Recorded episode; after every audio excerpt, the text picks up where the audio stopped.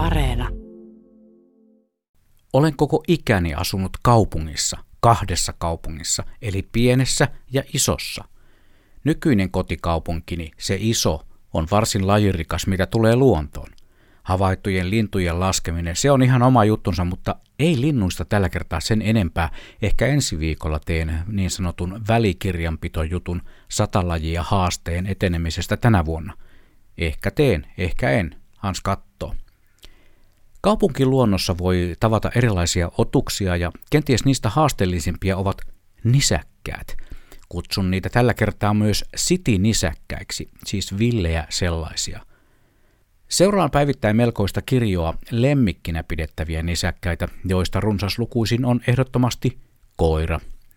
Niitä näkee joka päivä kymmeniä, jos ei satoja – Useimmat koiraeläimet kulkevat asianmukaisesti omistajansa kytkettyinä. Valitettavasti myös joka päivä näkee vapaana ryntäileviä koiraotuksia, ja pahimmassa tapauksessa ne ryntäilevät parhaillaan kevätmuutolta palaavien lintujen kimppuun.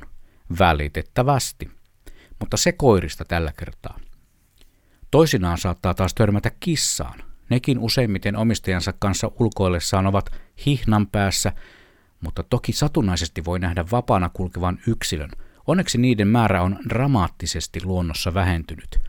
Kissahan on vapaana luonnossa kulkiessaan melkoinen peto. Lemmikkinisäkkäistä tulee vielä mieleeni muutaman kerran näkemäni fretti, eli hilleristä jalostettu lemmikki.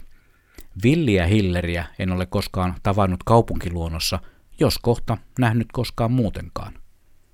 Villit city-nisäkkäät ovatkin sitten ihan oma lukunsa – Useimmiten sitä tällainen city-henkilö city-kaupunkipuistossa kulkiessaan törmää city-oravaan.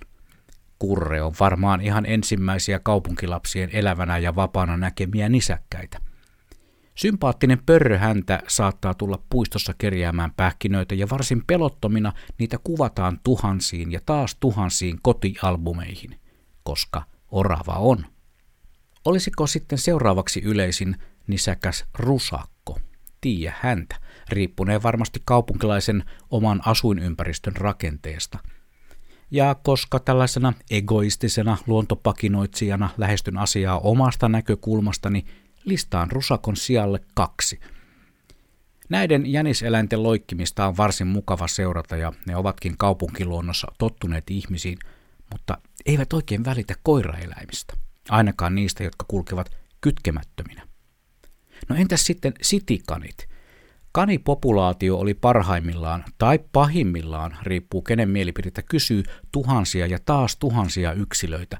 Niitä vilisteli puistoissa ja puutarhoissa. Meilläkin asui pation alla kaniperhe, jonka pikkuiset puput söivät istuttamani orvokit. Sitikanien turmaksi muodostui paitsi ihmisen metsästystoimet, myös RHD2-virus, joka romahdutti kannan hyvin pieneksi mutta nyt kanta on osoittanut elpymisen merkkejä, mistä tietysti ovat ilahtuneet huuhkajat ja ketut. Kas City-kettu. Se on ihan oma otuksensa kaupunkinisäkkäiden kerhossa. Kettuja lienee pääkaupungissamme satoja. Niitä olen nähnyt lähiöbaarin ikkunasta, nähnyt autoliikkeen pihalla ja Ylen logistiikkavaraston lastauslaiturilla. Onpa sitikettu jolkotellut joskus jopa kolmen sepän patsaan edustalla – melkein Stokkan kellon alla siis. No pienemmistä nisäkkäistä voisin mainita lempparini siilin. Tuo piikikäs tuhisia on valitettavasti turhan usein löytynyt auton alle jääneenä. Mutta onneksi myös toisinaan iltahämärissä eloisana viipottajana sen voi havaita. Iltahämärissä kaupunkiluonnossa voi onnekas ja tai ahkera nisäkäs bongari havaita myös lepakoita. Suomessa on havaittu 13 lepakkolajia, joista peräti 11 on Helsingissä havaittu. Sitten päästäänkin ehkä inhotuimpaan lajiin kaupungeissa, rottaan. Jo sen nimen mainitseminen saattaa saada aikaan väristyksiä meissä monissa ihmisissä. Rottakannan suuruutta Helsingissä ei taida kukaan tietää varmasti. Arviot vaihtelevat puolesta miljoonasta jopa puoleen toista miljoonaan yksilöön. Rotta jos mikä, on lajina niin sanottu selviytyjä. Ihmisnisäkkäät ovat käyneet omaa taistoaan rottaa vastaan aina, Ja veikkaan, että sitten kun ihmiskanta on maapallolta kokonaan kadonnut, rotta sen kun vaan porskuttaa. Kaupunkiluonnosta olen bongannut myös vesimyyrän, piisamin, lumikon, metsämyyrän, metsähiiren, jopa harmaa hylkeen olen nähnyt ihan kotirannalla. Sorkkaeläimistä kaupungissa voi nähdä hirven. Yksi sellainen jopa ammuttiin virkavallan toimesta lapseni käymän koulun pihaan, ja sirot metsäkauriit ovat valkohäntäkauriiden kanssa erinomaisen yleisiä, mutta ei kaikkien mielestä niitä halutuimpia sitieläimiä ainakaan omassa pihassa.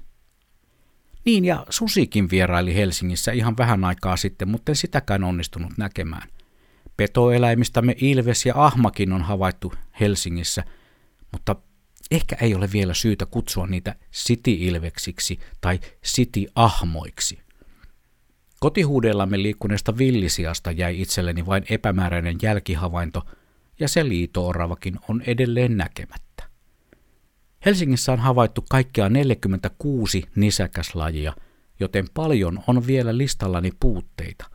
Aionkin siis jatkaa nisäkäs havainnointia herkeämättä, koska se on mun luonto.